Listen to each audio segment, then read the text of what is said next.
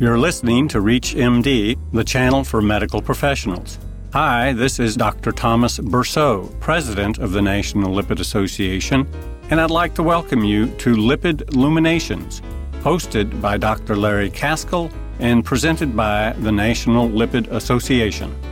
In adults, a series of well established risk factors defines the metabolic syndrome. In young patients, the situation is less clear.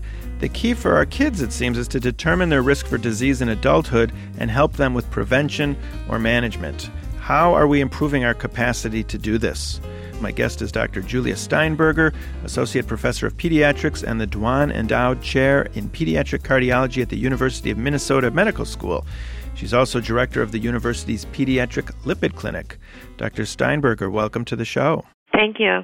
Dr. Steinberger, how do you go about explaining this concept to adults? Do they get what metabolic syndrome is, or do they respond better to another explanation? So I think the adults do understand what metabolic syndrome is. The difficulty is that there is no good definition for metabolic syndrome in children. Mm-hmm. So children are not just small adults. Although they have the same risk factors as adults have when they develop metabolic syndrome, but there is not a good definition and diagnosis for metabolic syndrome in a child. Why can't we use the same things the triglycerides, the HDL, the waist, the high blood pressure, and the sugar?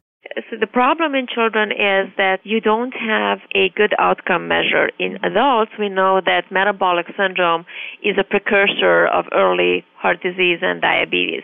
So there is an outcome measure in the adult. There is disease that develops within uh, a certain period of time that is usually within 5 to 10 years from the diagnosis of metabolic syndrome.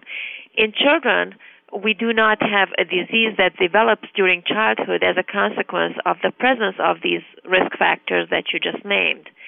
And therefore, establishing this diagnosis in a child is a little more complicated.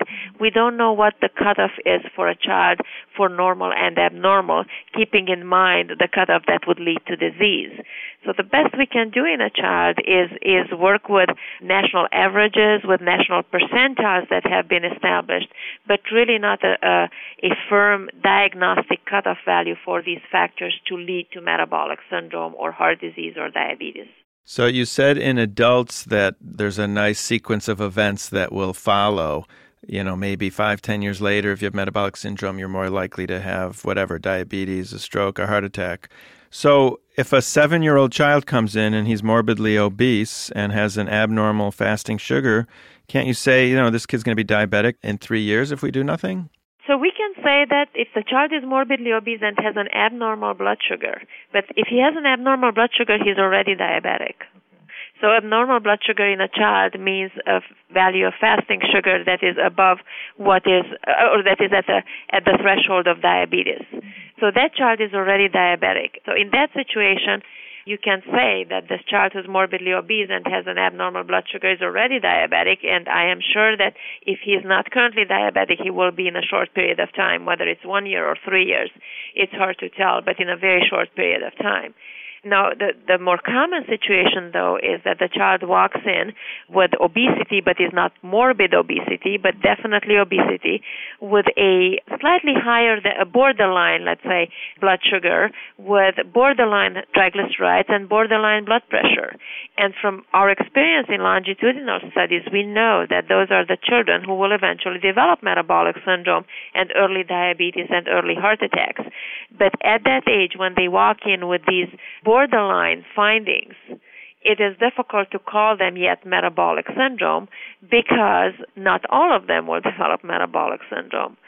So, you know, it, it's not as clear cut and as clean as it is in adults. You have a triglyceride value of greater than such and such or your HDL value is lower than 40 and two other criteria you will have you have metabolic syndrome. So when these kids walk in to your office, are they accompanied by equally large parents?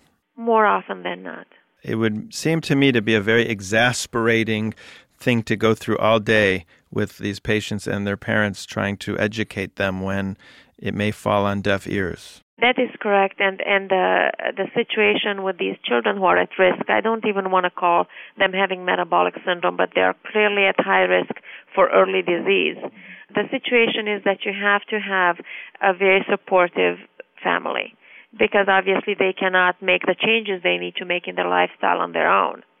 And oftentimes, when the family is not on board, we fail, and so does the child. Are you seeing just enormous numbers of these kids coming through your doors lately? You know, if you look at the prevalence of obesity in the United States, about a third of all children are overweight or obese today. So you can imagine that if you think of a setting where we see patients with abnormal lipids, patients with high blood pressure, patients who need weight management, which is part of our program, obviously we will get we get large numbers of these. And sometimes we are successful, especially with the lifestyle education.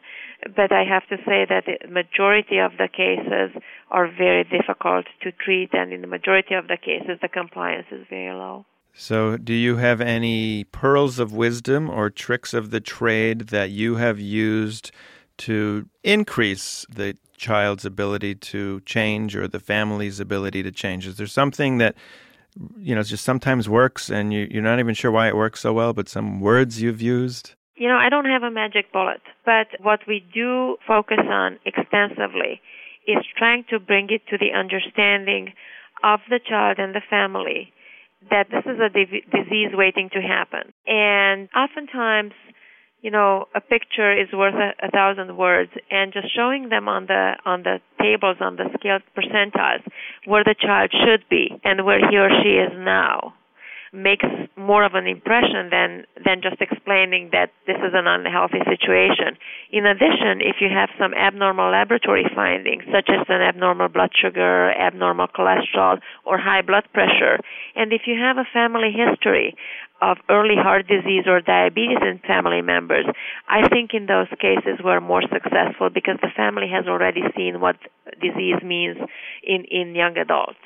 If you've just tuned in, you're listening to Lipid Luminations on ReachMD XM160. I'm Dr. Larry Kaskel, your host. My guest is Dr. Julia Steinberger, Associate Professor of Pediatrics at the University of Minnesota Medical School. She also directs the university's Pediatric Lipid Clinic. We're talking about metabolic syndrome in kids. Uh, Dr. Steinberger, what about fatty liver? Are you seeing a lot of that? And is that a way of kind of getting the patients to get a little more scared? See in a number of patients who are extremely overweight and obese, we do see signs of fatty, liver. I have to say that I don't think it makes a huge difference in the management. We're still dealing with this with the same obstacles of of having to implement lifestyle change, which is very difficult in these families. You've been saying your child could develop cirrhosis in the next 20 years if you do nothing, doesn't really elicit change. I think what makes a bigger difference if you have signs of disease already. Mm-hmm. So some of these children have high blood pressure because of the obesity.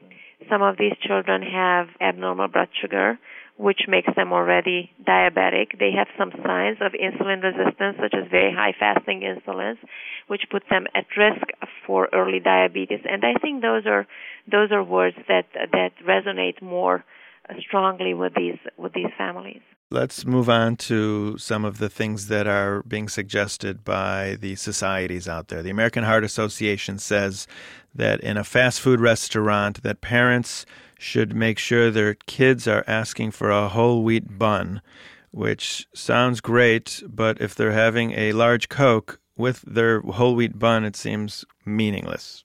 Yes, and yeah, this is not an all or nothing situation. And I agree with you that if they have a large Coke with it, we haven't helped them a whole lot. But I think we have to take what we can and the results we can. And sometimes it's baby steps.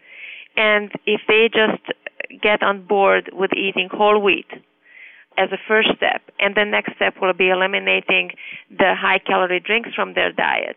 I'm happier than if they just ignore everything and say, well, we can't get it all fixed, therefore let's not worry about the whole wheat.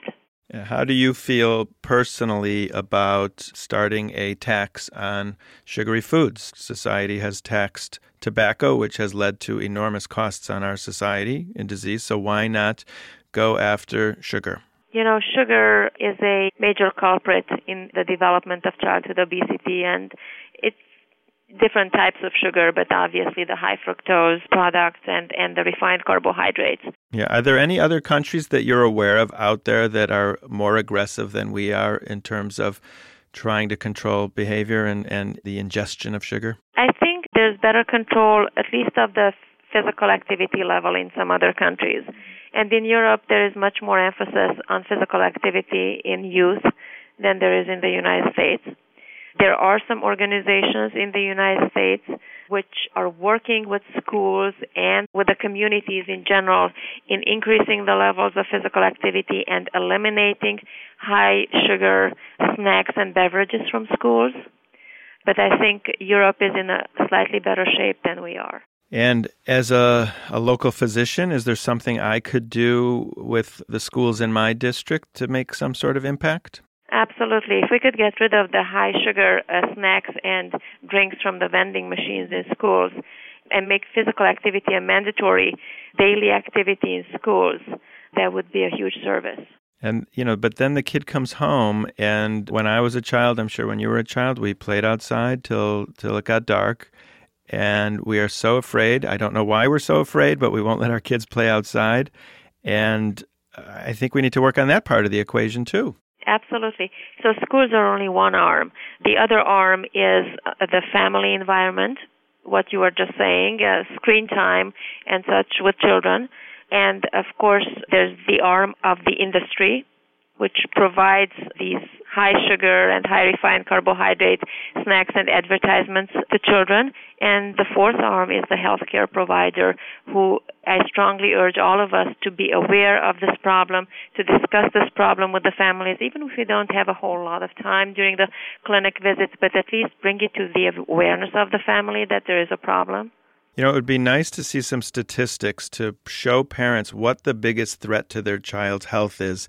Is it playing outside at night and being abducted, which is extremely low risk, versus their risk of going on to, you know, develop diabetes and early death as a result of not exercising? I'd, I'd like to see some of those statistics. Well, I would say that the risk of violence in the street for the majority of our families is, is less than 1%. Whereas we already know that the likelihood of, or, or at least the prevalence of overweight and obesity in children right now is 30%, of which at least, at least half of those children will develop other morbidities.